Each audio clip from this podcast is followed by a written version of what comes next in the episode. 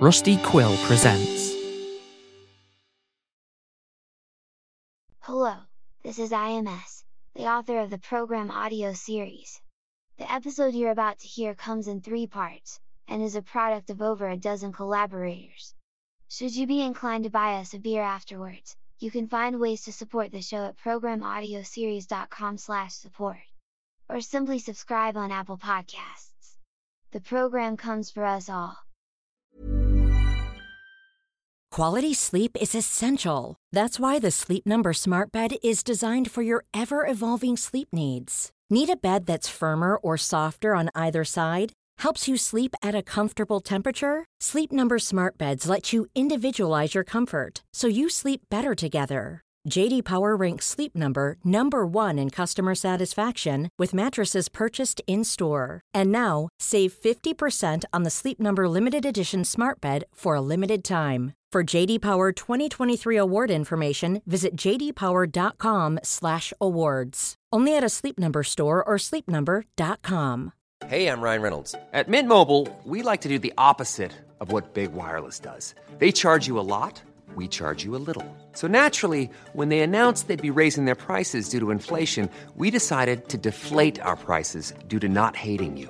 That's right. We're cutting the price of Mint Unlimited from $30 a month to just $15 a month. Give it a try at mintmobile.com/switch. $45 up front for 3 months plus taxes and fees. Promo rate for new customers for limited time. Unlimited more than 40 gigabytes per month slows. Full terms at mintmobile.com. Planning for your next trip? Elevate your travel style with Quince. Quince has all the jet-setting essentials you'll want for your next getaway, like European linen, premium luggage options, buttery soft Italian leather bags, and so much more. And is all priced at 50 to 80% less than similar brands. Plus, Quince only works with factories that use safe and ethical manufacturing practices.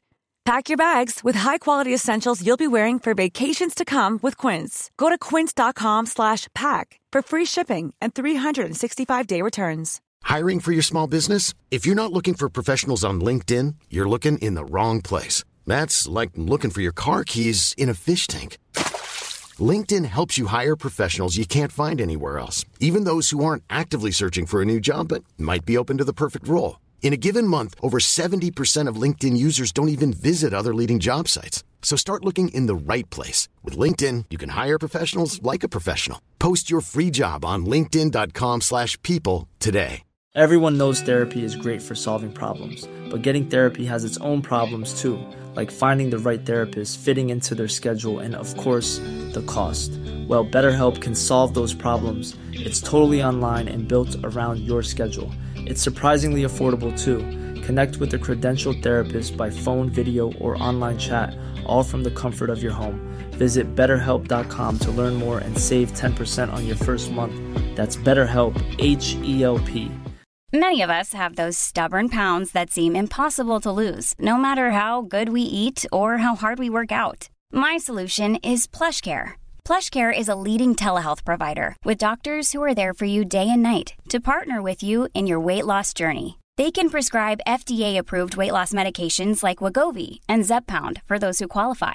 Plus, they accept most insurance plans. To get started, visit plushcare.com/weight-loss. That's plushcare.com/weight-loss. Recorded shortly after the events it covers took place, the following investigative report serves as an example of the true crime genre. Once a hugely popular form of audio storytelling, it has since fallen into obscurity. Recurring musical motif is Chaconne in F Minor by Johann Pachelbel, performed by Burkhard Fischer and Tibor Pinter.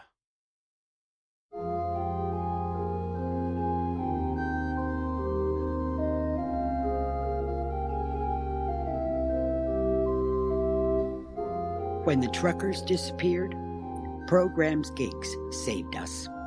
Back then, we were a transit town, the last one before the desert.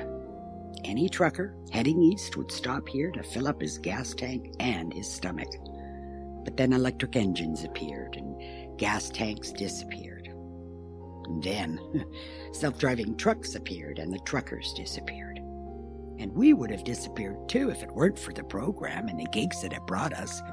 So it ain't surprising, really, that when the government attacked the program, the people of Neumat rose to defend it. You could say that without the program, Neumat wouldn't be on the map, both figuratively and literally. Neumat might have been saved from removal off the map, but it's still at its heart a sleepy town of a few hundred people. Mayer was the first person I interviewed upon my arrival. That's one of the benefits of reporting from small towns.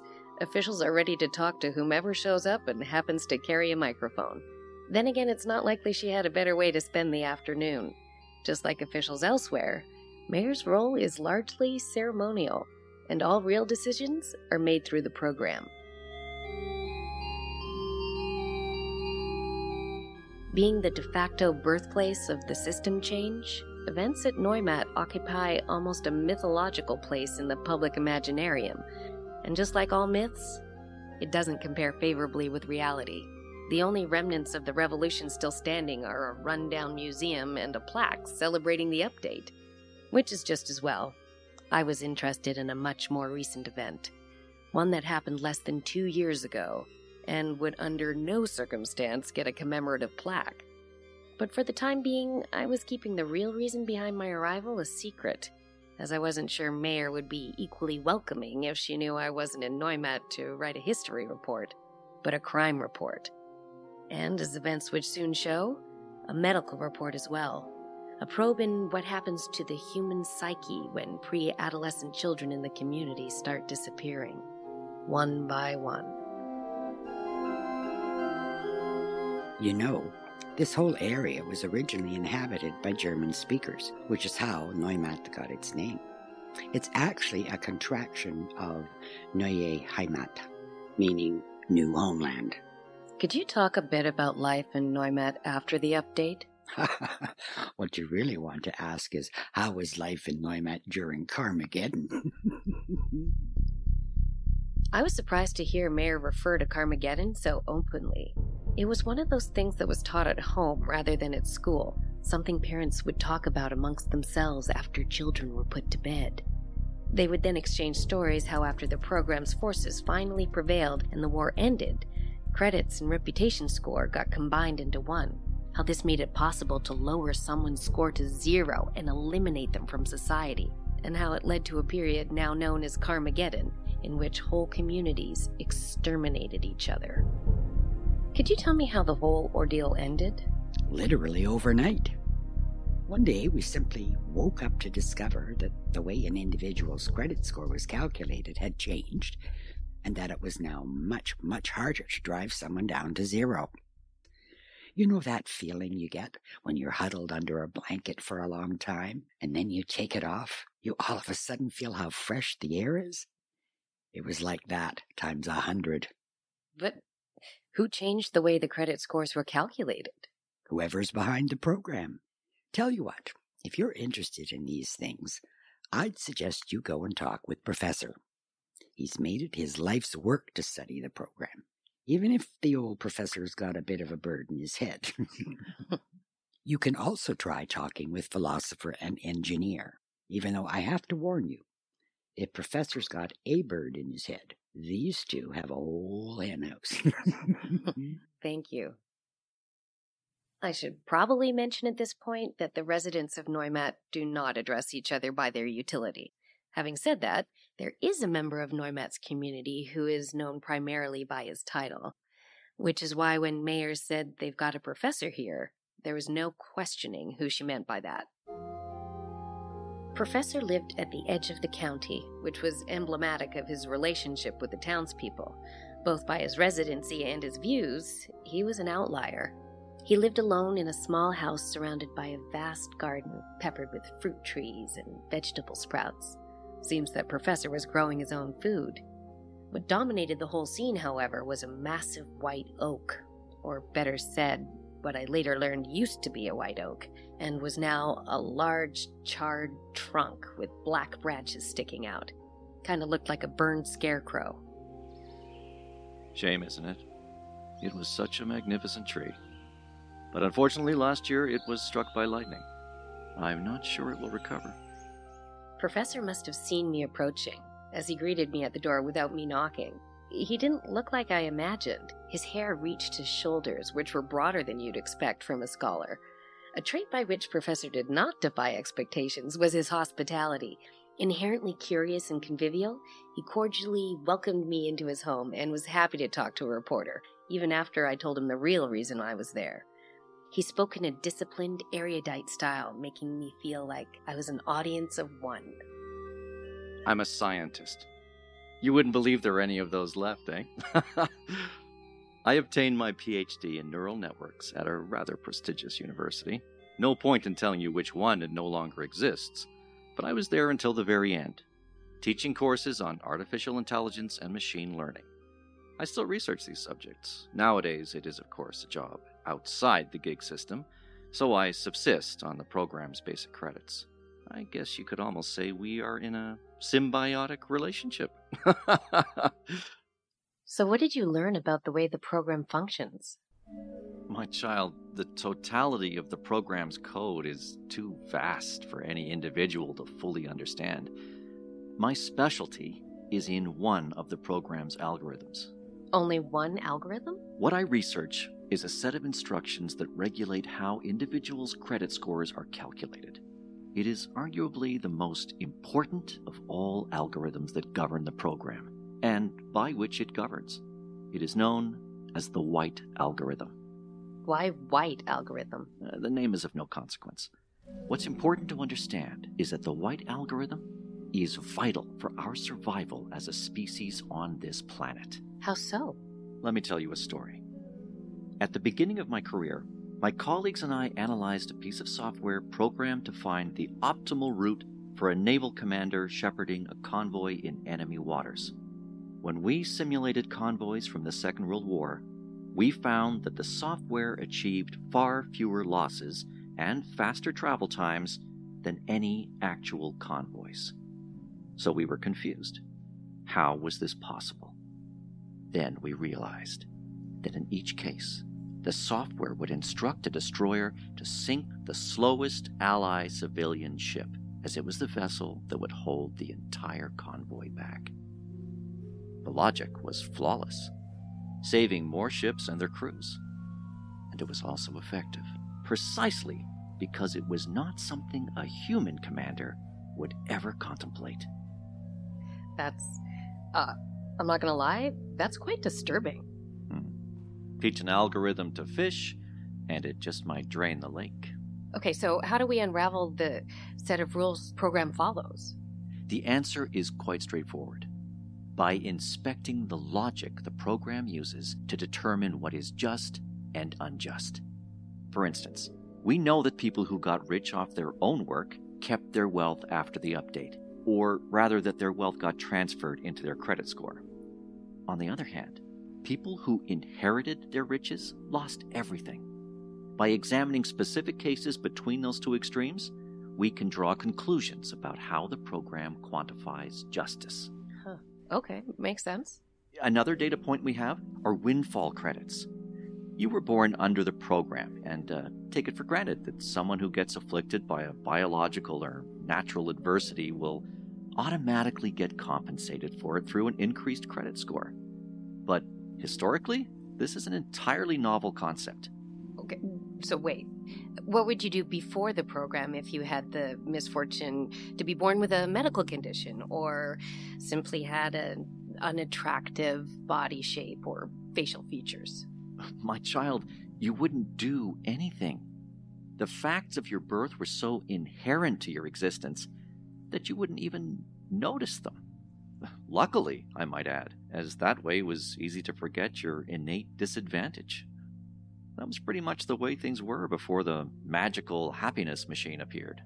But if this is so, shouldn't we be feeling grateful that it did? I'm not saying we shouldn't. But we also ought not forget that any magical happiness machine is, by necessity, a magical misery machine as well. What do you mean? Setting a price on happiness inevitably sets a price on misery. And as it stands, the program has a monopoly on both. Look, it lifted billions out of poverty only to get billions killed afterwards. Who's to tell what its plans are for us in the future? Who's to tell if there even is a plan? So What are we to do? We have good indications there is some kind of moral code behind the program's actions. So far, we've been trying to understand it. What we have to do is crack it. It was getting late, and Professor is a creature of habit, so we bid our goodbyes, and I walked back to my hotel. It occurred to me that for someone analyzing the intersection of technology and morality, Professor sure picked the right place to conduct his research, because if there ever was a series of actions that would stretch the White Algorithm to its limits, it was the one that played out here 2 years ago. And it all started with a 7-year-old girl who didn't come home one day. Her name was Sarah. What's important to understand is that at the beginning, it was not entirely clear if Sarah was missing at all. Her mother, the town teacher, lived separated from her husband, a vehemently violent man from the city. After moving to Neumat, the townspeople lowered his credit score to 0. Twice. The first time after he smashed the town's bar, the second time after he smashed the bartender. But for some inexplicable reason, on neither occasion had he ended up on the program's firing list.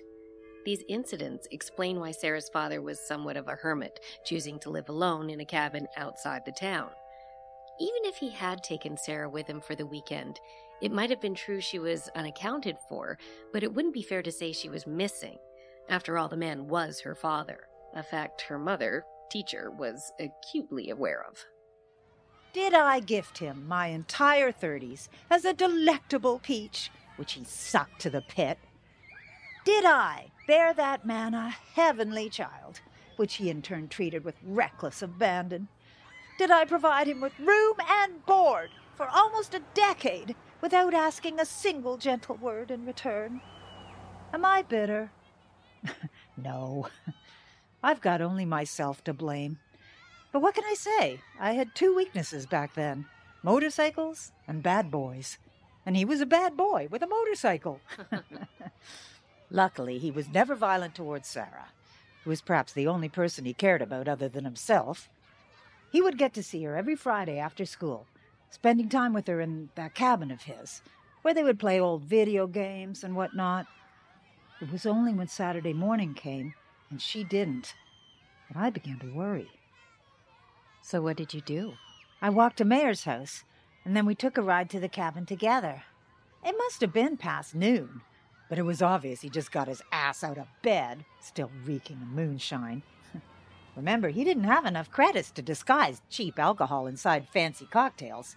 He was drinking this stuff straight. Was Sarah there? Nope. And he hadn't seen her either. Not since the previous Friday.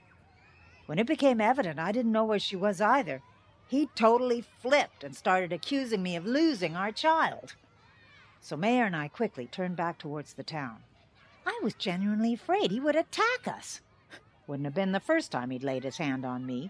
Thoughts and prayers. Oh, don't worry, my dear. By then I'd learned to live with it.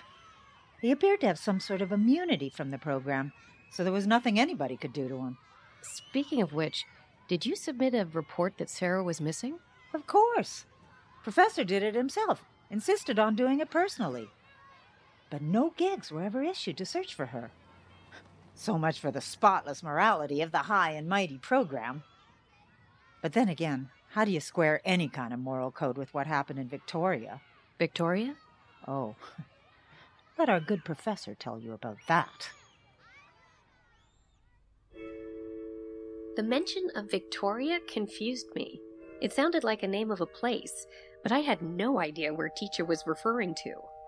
But wherever it would have to wait, as I had a more pressing concern raised by a detail in teacher's story.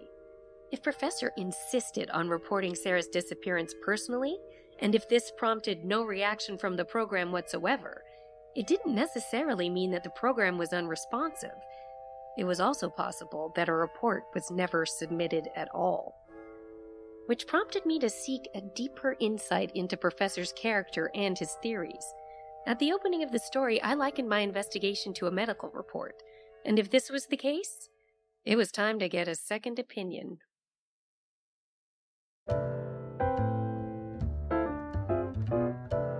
Whenever I asked the Neumat residents I was interviewing who I should talk to next, the names of philosopher and engineer kept popping up. Even though they were a couple, in many ways they were antipodes, including in their appearance. Philosopher had a lion's mane on his head, engineer was bald as an eagle, who, to be fair, had at least 10 more candles on his birthday cake. I started my career over 40 years ago and was in the machine learning division of a company formerly known as Apple. That was before it got merged with Alphabet. This is also where I hooked up with my future husband, probably violating every guideline in the corporate rule book. Which was the start of a long and happy relationship in which I would get blamed for everything. And yes, I worked in the notorious Human Resources Department, so I can confirm that it was against the guidelines. Well, I'm glad you found the courage to break them, my love. Otherwise, we would never have grown to be two old farts like we did. Is that all we are now, two old farts? Well, you know, it's funny to talk about it now, but it does make one realize the power companies had back then. They even felt entitled to ordain who you were allowed to fall in love with. Doesn't the program serendipity feature basically do the same thing today? Which just goes to show, Mademoiselle, who has the power today. So you agree with Professor when he says that we need to recapture that power from renegade algorithms? I would suggest a healthy dose of skepticism when listening to Professor. He often mistakes theory for practice. It's a common error in academia. Hey! I had ample experience working with AI when the program appeared. I can tell you with certainty, the field was not even close to achieving the strong AI that his white algorithm theory presupposes. Strong AI? Yeah, strong artificial intelligence, also known as general AI, meaning it can solve general problems versus a highly specialized one. It's the difference between playing chess and coming up with chess. In the period the program appeared, AI might have been a grandmaster, but it was a grandmaster that couldn't even tie its own shoes. But how can you be so certain of that? Think of a pipe organ. The pipe organ? Yeah. For almost 500 years, the pipe organ was the most complex man-made device, a distinction it retained until it was displaced by the telephone exchange in the late 19th century. Now, I want you, imagine yourself as a destitute peasant somewhere in late medieval Europe. Huh? You cannot read or write. You are more often hungry than you're fed and warm. But once a week, you find yourself huddled with everyone else you know inside a towering cathedral. It's the biggest structure you will ever see in your life. And you are listening to the pipe organ. This powerful, bellowing instrument filling up the space with music equally heavenly and foreboding. To your ears, it would have sounded like God, even though it was in fact just the opposite. It was the sound of human ingenuity. My love, if I may, I have a question for our young mademoiselle as well. Tell me, do you know Jeremy Bentham? Oh, I don't think I've had the pleasure. I've only been in Neumat for 3 days. Mademoiselle, Jeremy Bentham was a utilitarian philosopher born in the late 18th century. During his time, he became the leading theorist on philosophy of law. He realized that all mankind was under the governance of two overbearing masters, pain and pleasure. So, he devised an ethical theory which sought to maximize pleasures derived from any action. His aim was to devise a new code of law which could, in principle at least, determine the moral status of any act by calculating the amount of pleasure that a specific action is likely to cause. But wait, in order to follow moral repercussions, wouldn't Bentham need to keep track of society's every move? Mademoiselle is very shrewd. Bentham wanted to make society perfectly transparent. He pictured a world in which each gesture or word that affected general happiness would be noticed and marked down. In an effort to achieve this, he devoted 15 years of his life developing ideas for a structure he called the Panopticon, a building in which all the inhabitants could be observed by a single watchman. Practical considerations, however, hindered establishment of Bentham's ideas in practice. Even with technological advancements that appeared later in history, Panopticon remained an elusive utilitarian dream. No amount of cameras and recorders could provide enough information to make this morality calculator viable. It would require millions and millions of intelligent sensors covering every square meter of inhabited land. And you would need them to all go live at once, as people, especially those living in the old system, would probably not take kindly to what they would most likely perceive as an intrusion of their privacy. Unless, of course, you already had a grid like that installed. Haha. What are you trying to say? Well, what do you need 1 billion sensors for if you've got 1 billion pair of eyes? You're talking about the program. Precisely. I'm talking about all the reports people submit, all the gigs they take, all the selfies they make, their every message and every transfer of credit score. All of this data. Data with which people feed the machine voluntarily. Huh. I never really thought about it that way. Most people don't think about it at all, especially the conclusion it leads to. Which is? The program is using the people, not the other way around.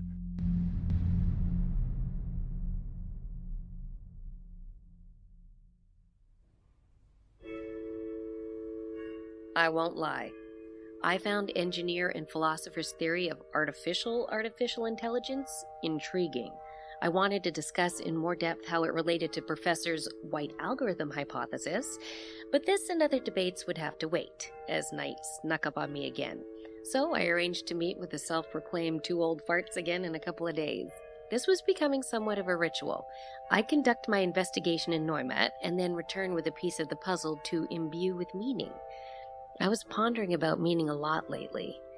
If it was indeed true that our every action is appraised and that an appropriate response is dispensed, it would suggest a rather discomforting possibility that we are living in a world of total justice, a world in which everything around us happens for a reason. And how the heck do you marry reason with what happened next? It was 2 years and 2 days ago.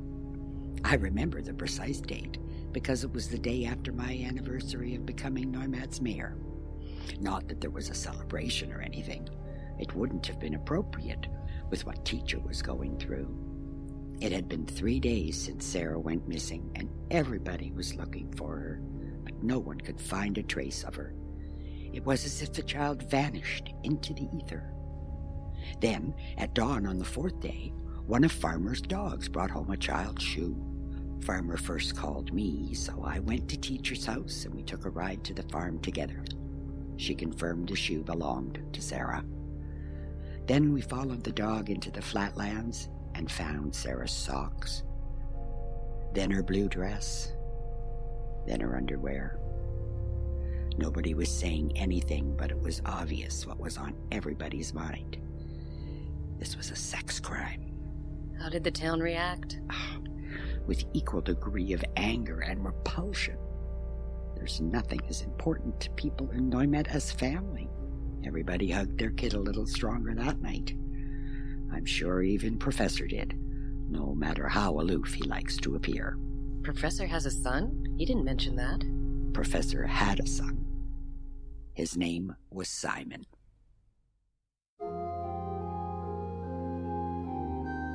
Do you want to talk about Simon? Or learn the story behind Victoria? I once again paid a visit to Professor's abode, doing my best to ignore the scorched carcass of a white oak in the front. I was there the minute the clock struck 5. Professor allotted exactly an hour for our discussion, almost like it was therapy, even though I wasn't sure who was the patient and who was the therapist in this simile.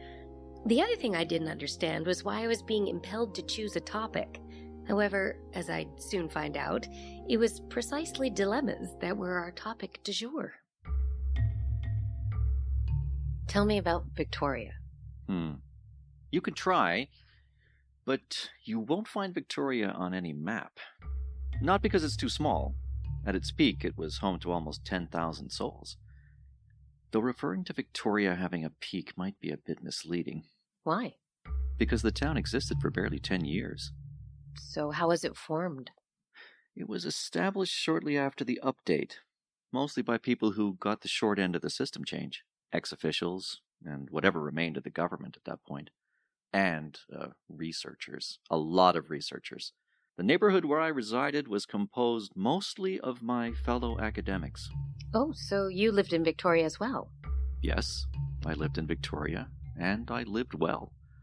The community as a whole was very well off, especially considering this was so soon after the war. What were you doing there? We were conducting experiments to decipher the White Algorithm.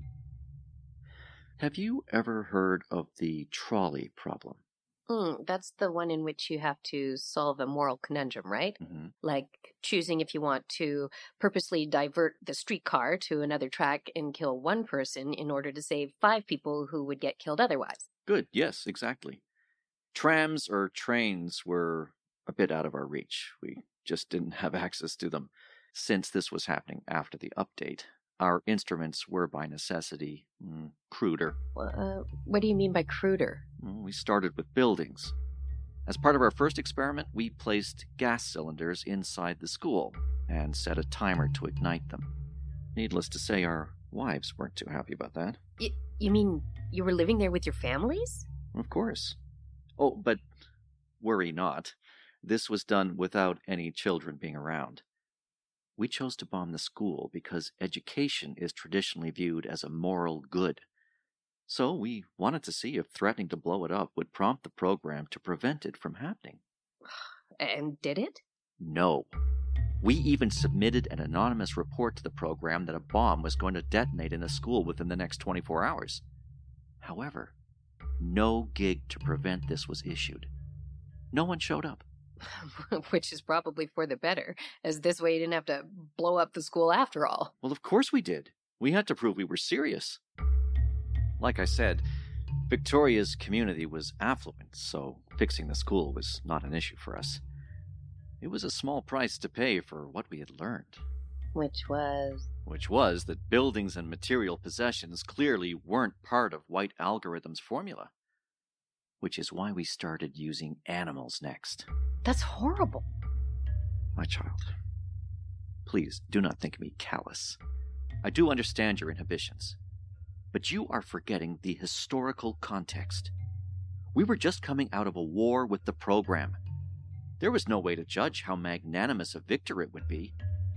And seeing that less than a year later Carmageddon started and billions perished, it turned out we were bloody right to worry too. But then we got incredibly lucky, because it was at that point that windfall credits were introduced. Yes, you mentioned the other day how getting compensated for misfortunes was a novel concept. For us, it was more than that. Windfall credits opened a whole array of new experiments we could conduct. Well, like what? One of my colleagues had a truly breakthrough idea. After observing that people with a visible handicap were given more credits, he wanted to see if this was going to apply to him as well. So he cut off his finger. That's insane. The only insane part is that he was indeed awarded windfall credits. And not because the program lacked any information before bestowing them. The colleague submitted a detailed report about the incident himself. The program knew he had self-mutilated. This basically confirmed that the logic guiding the program was artificial. I mean, what kind of sane person would award credits for self-mutilation? I'm wondering more what kind of sane person would self-mutilate. At that point, Professor put down the teacup he was holding and then brushed his hair back, allowing me to notice for the first time that his ears were missing. My child, the intellectual acuity of our experiments is irrelevant. What is important is that they were necessary, especially since experiments were being conducted in the opposite direction as well. What do you mean the opposite direction? As we were running our experiments on the program was experimenting on people. You see, what we call the White Algorithm is in reality not one, but many different algorithms, tweaked over time. Wait, how is it possible to test multiple versions at the same time? By releasing different versions in different communities, preferably in isolation. In practice, this often means islands. New Zealand seems to be a popular one. That's where windfall credits were first introduced. There are strong indications that Carmageddon was kicked off on Iceland. These are just the experiments committed to the main branch which we got to see. Who knows how many never made it to us, but got discarded after a discouraging trial. Huh, I hadn't thought about that. We studied the program, and it studied us. Told you it was a symbiotic relationship. Well, until it got cut short. How? Unknown to us, the program issued a gig to have Victoria's water treatment system poisoned. 48 hours later, everybody in the city was dead.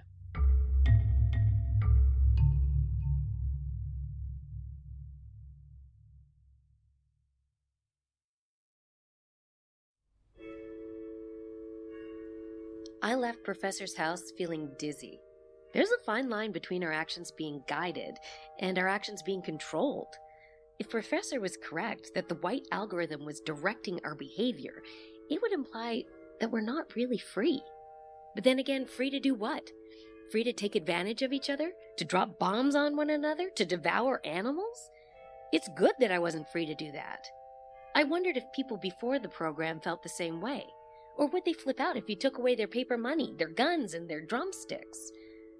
But I quickly abandoned this line of thinking as it was adding more questions to an already high stack. A stack which included the mystery of how Professor survived the mass poisoning in Victoria and lived to tell the tale. Or what about Professor's wife and son Simon? Did they make it out alive? Seeking illumination, I decided to go back to the person that mentioned Victoria in the first place. It was time for a lesson from teacher. Your ex-husband, Sarah's father, he came from Victoria, didn't he? Never a proponent of subtlety, I decided to open the conversation with my strongest move. Luckily, my gambit worked. I guess it wasn't that difficult to guess where the dog is buried. Is he the one who poisoned the water? And is that why he's under the program's grace now?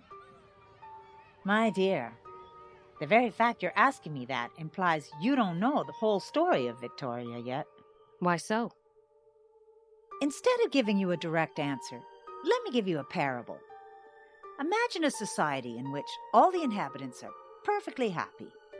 However, there's a catch. Their happiness is contingent on the misery of a single unfortunate child. He, or she, it doesn't really matter, is perpetually kept in a small, dark, filthy basement, physically and mentally stunted. The inhabitants of this society know of the child, but they also know that all serenity and splendor, all personal fortune and joy of every single man, woman, and child would disappear in an instant if even a single word of warmth was spoken to the lonesome outcast. Teacher, is this society you just described Victoria? Oh, no. Victoria was much worse. If the parable of the forlorn child wasn't meant to refer to Victoria, what did it refer to? The only theory I had was the forsaken child was Sarah, and her disappearance was somehow instrumental for equilibrium in Neumat. So I decided to run it by the last person I still had to meet in this small desert town, the person who I probably should have interviewed first, as she was the one who propelled me to come to Neumat to begin with. It was still summer when I received an email addressed as coming from Mother of Jacob. No name, no surname, just Mother of Jacob, as if her maternal function defined her and all she stood for. After a few chosen words of commendation for my published investigative work, she invited me to Neumat, or rather she enticed me to Neumat with what she said was going to be the crown jewel of my reporting career. Intrigued, I gave her a call, which turned into a 3-hour conversation, which turned into a 3-day ride across the continent, which turned into 3 knocks on a white door.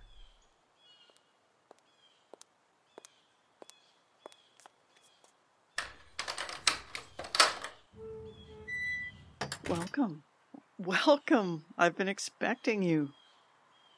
The first impression I gathered when the door opened was not of the frail, elderly woman who greeted me, but that of a strong, fresh smell of leather. Evidently accustomed to my reaction, Mother of Jacob said the odor was an endowment from her mother. It was the first thing we talked about, reclined comfortably on the porch with two glasses brimming with iced tea, spiked with just the right amount of some surprisingly decent chine. My late mother, program preserver to memory, was a hard-working woman. Her husband, my father, died before I was old enough to remember. What I do remember from my childhood was money, or better said, the lack of it. Looking at it now, it's mind-boggling how much our lives revolved around money. My mom was a seamstress.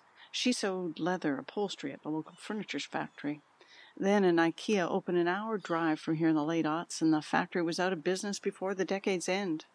Unfortunately, Mom was already over 50, the unofficial cutoff point past which you were no longer interesting to employers. How old were you at the time? I was 16 years old. I had to help my mom somehow. Since there were 10 applicants for every opening at the aforementioned IKEA, she opted for a different kind of opening, that of an account on the Etsy, a web service where craftsmen and artisans could sell their handmade wares. It was there that the mother and daughter duo turned leather furnishings into a much higher margin offering, customized BDSM gear. Harnesses, collars, garters, floggers, whips, gag masks, strap-ons. Anything that could be made from leather, latex, rubber, we made. And all produced by an underage girl and a widow. It was what sustained the two women and allowed them to live rather comfortably, even after Mother of Jacob earned her moniker and gave birth to a baby boy when she was just shy of her 19th birthday. First couple of years were rough. I got pregnant. Mom's mental health problems started during that period as well. That made things even more difficult. Luckily, our profits skyrocketed after the system change. As you can imagine, BDSM paraphernalia is not exactly part of our program's planned economy. I guess it only makes sense that in a world of comfort, the highest traded commodity is pain. You bet. I tried to breach the subject of how she ended up being pregnant at 19, but she immediately deferred the conversation to what she called the only positive result of the whole affair, Jacob. When Jacob was restless as a baby, I wouldn't give him a pacifier. I'd give him a pencil. I could give him some paper and crayons, and he would draw for hours, happy as a fool. Even at that early age, well, let's say it was obvious my Jacob was never going to invent gunpowder, but that child could draw. He got his first comic book gig when he was 16. An official program gig at 16? Praise be to the program. What were his comics about? Well, you may or may not be aware that during the late capitalism period, superhero movies were extremely popular. These adult fairy tales cost millions to make, truly making them the sign of the mindless and profligate times that made them. Productions like that are no longer possible, so modern audiences turn to other mediums.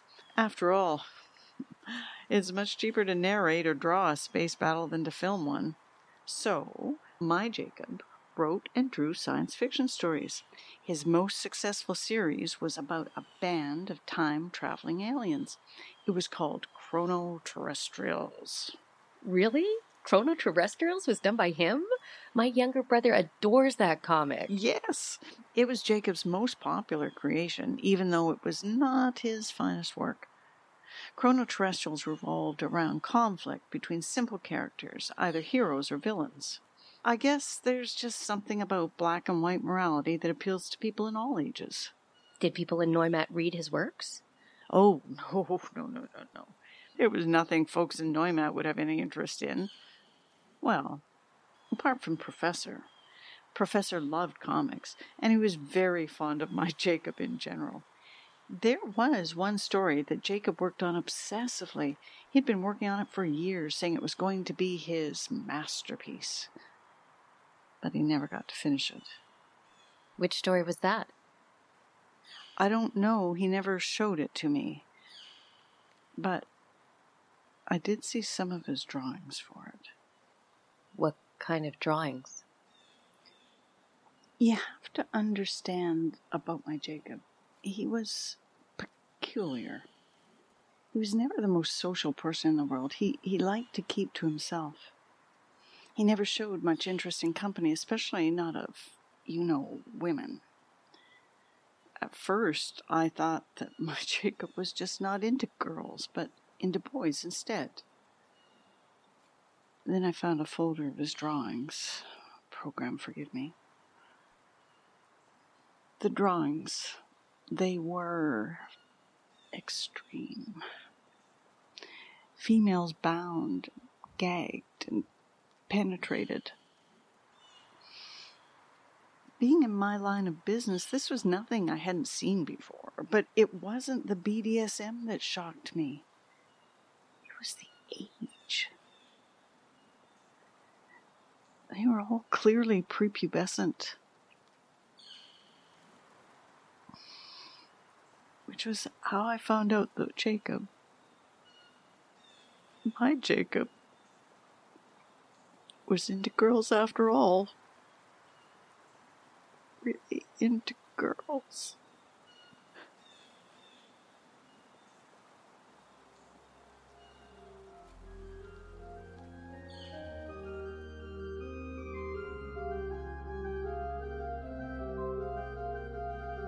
Listening to Jacob's mother was hard, but it was hardly surprising.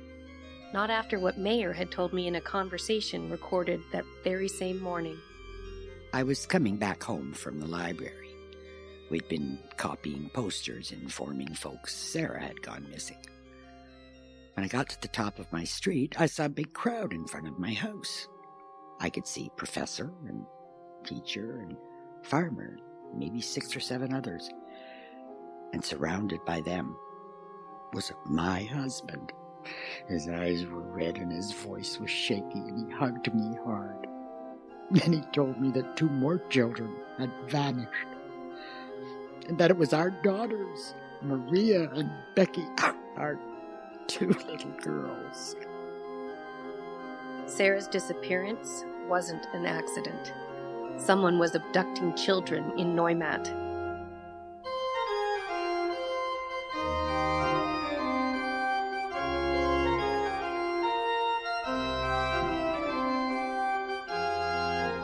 End of part 1.